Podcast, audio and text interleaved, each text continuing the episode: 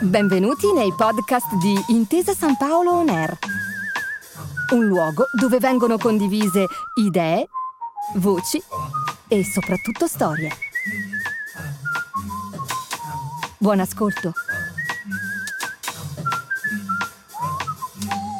Caro saluto agli ascoltatori di Intesa San Paolo On Air. Il nostro ospite oggi è Maurizio Marinella, un nome prestigioso del Made in Italy, arrivati alla terza generazione, un nome della creatività e del gusto italiano. Benvenuto Marinella e grazie di essere con noi oggi. No, grazie a voi, altro che sono molto contento. Bene, eh, dottor Marinella, anche la vostra azienda mh, mm, ha deciso di partecipare ad Apriti Moda, il progetto di valorizzazione del Made in Italy sostenuto da Intesa San Paolo.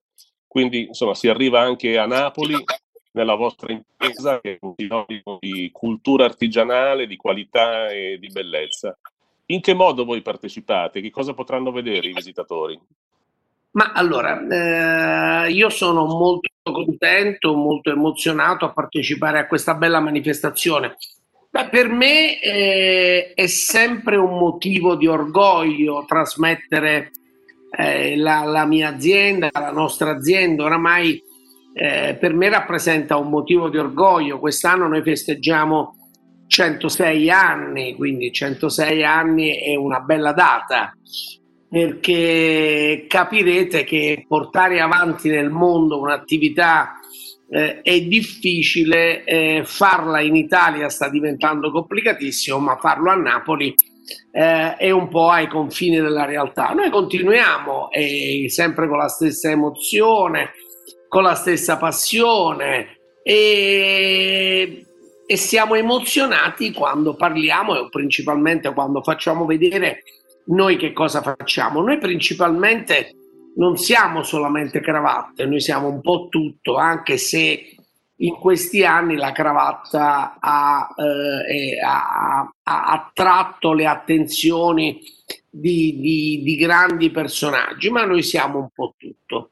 Ma noi quello che ci teniamo a trasmettere è l'artigianato. L'artigianato purtroppo è un settore che scompare, eh, dove è sempre più difficile trovare eh, artigiani, ragazze che vogliono dedicarsi a questi antichi mestieri e quindi noi ci dedichiamo, continuiamo a fare le nostre cravatte così come le facevamo eh, 106 anni fa, con, la stessa, con lo stesso modo del taglio delle cravatte, le cravatte vengono fatte su misura ed Ecco perché poi siamo arrivati al collo di questi grandi personaggi. Che cosa vedranno? Vedranno 106 anni di storia, quindi da lettere, premi, riconoscimenti, eh, grandi personaggi, fotografie di grandi personaggi che sono venuti da noi. Eh, potranno entrare nel negozio, quindi vedere anche una serie di lettere eh, importanti, ehm, passare sopra lo showroom dove ci sono tutta la grande collezione di tessuti, eh, quindi migliaia di tessuti di tutti i colori possibili e immaginabili, e poi dulcis in fundo spostarci sul laboratorio dove lì a quel punto vediamo la creatività, il grande assortimento delle stoffe, l'archivio di tessuti eh, che abbiamo, che stiamo portando avanti in questo momento dal 1930 al 1980, quindi stoffe antiche, tessuti antichi, tessuti che hanno caratterizzato la nostra eh, storia, insomma, quindi un, un, programma ricco di eventi. Certo, certo. Senta, però siamo diciamo, in un momento particolare, questa iniziativa accade in un momento delicato per il Paese, per tutta l'Europa, per i motivi che sappiamo. E volevo chiedere alla luce dell'esperienza di quest'anno, facendo una battuta, cioè la, la vostra la cravatta, il, il, vostro sistema artigianale, come ha resistito alla pandemia? È cambiato l'atteggiamento dei vostri clienti italiani e stranieri? Cioè, c'è qualche novità che lei individu- individua in questo momento così difficile?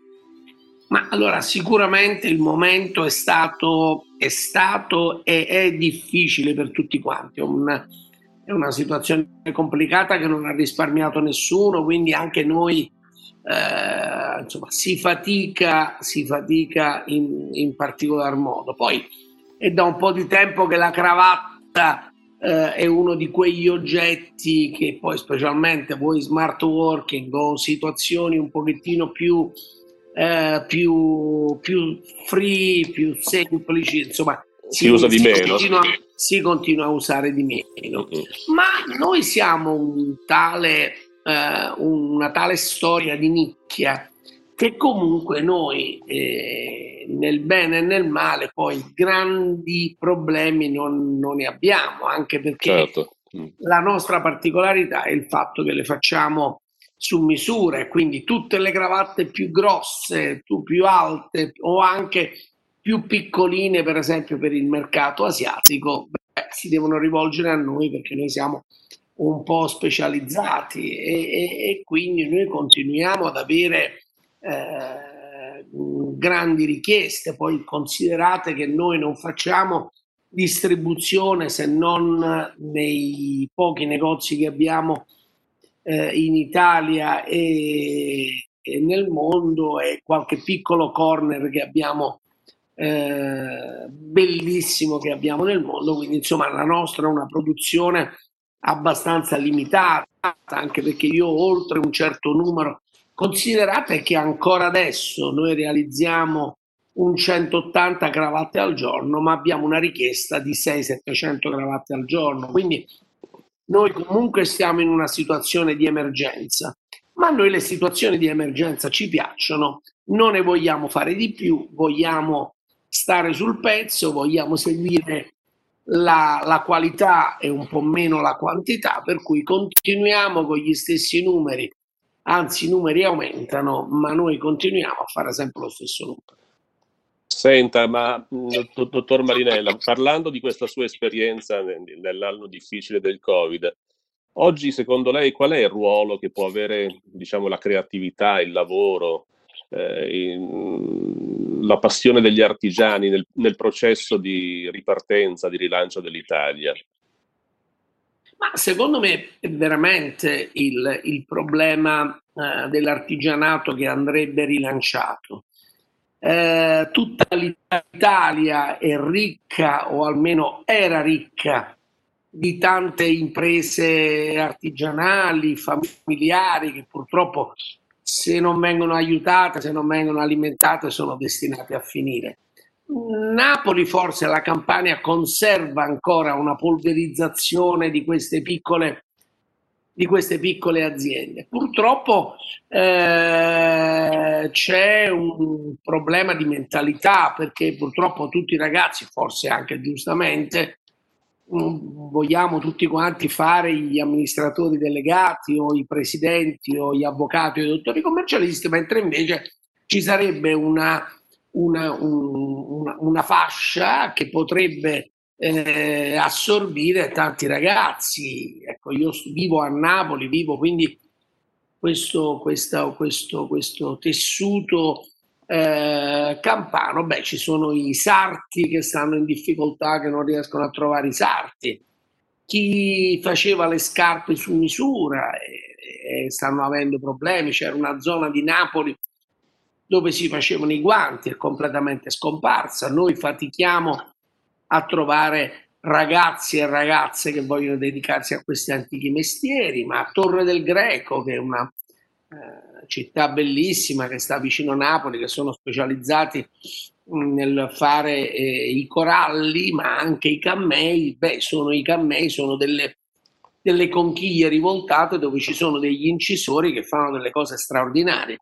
Beh, questi incisori non ci sono più o comunque iniziano a scarseggiare e oramai le proposte per assumere questi, questi nuovi lavori sono solamente da indiani, cinesi, Sri Lanka e Filippini. Beh, insomma, certo. Quindi potremmo alimentare, potremmo eh, a, a aiutare. Io poi sto a Napoli, che è un po' la capitale della disoccupazione, per cui mi sembra anche eh, così una sofferenza, non perché eh, non vanno bene queste persone, ma insomma prima di passare ad altro vorrei cercare di di assumere anche per un fatto sociale ragazzi nap- napoletani. Considerate che nei nostri laboratori sono entrati i più grandi pers- personaggi mo- del mondo, da Clinton a Gorbaciov, l'ultimo lo scorso, non lo scorso, ma due, due primo aprile fa, è venuta Camilla d'Inghilterra a scegliere le cravatte per il principe Carlo e ha preso tutte le cravatte dal famoso archivio certo. dell'anno 47 o 48, che è l'anno di nascita del principe Carlo. Insomma, quindi mh, mm, eh, è bello, noi continuiamo a vivere questa emozione, noi andiamo avanti, puntiamo sull'artigianato.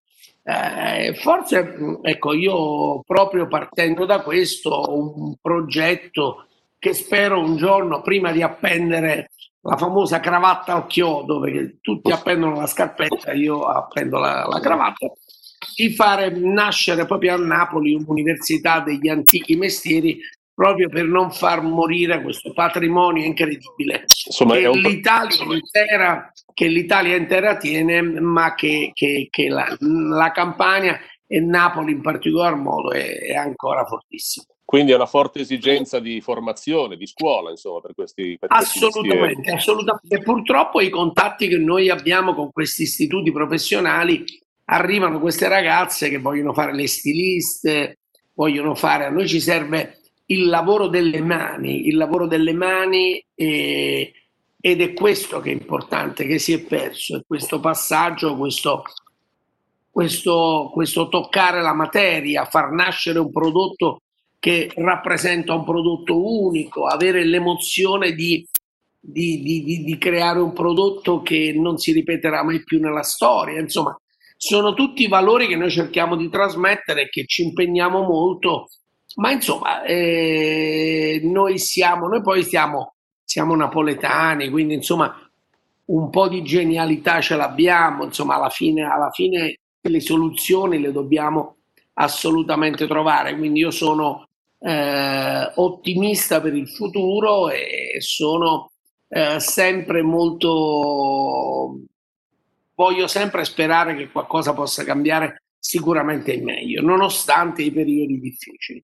Dottor Marinella, la, la, ringraziamo molto, è stato un piacere averla con noi oggi su Intesa San Paolo On Air e soprattutto per il suo messaggio positivo e di ottimismo per il futuro. Grazie tanto. Ma positivo, tanti, tanti... positivo, positivo, proprio in questo momento è l'unica cosa, in questo momento di, di, di positività generale, proprio positivo. Io direi più ottimista, mi fa più, più piacere trasmettere un, più un messaggio di ottimismo. Comunque vi ringrazio vi ringrazio fortissimamente, è stato per me una bellissima emozione. Poi arrivederci a, a questa bella manifestazione. Grazie a lei, dottor Marinella, e tanti auguri per la sua azienda e il suo lavoro. Grazie.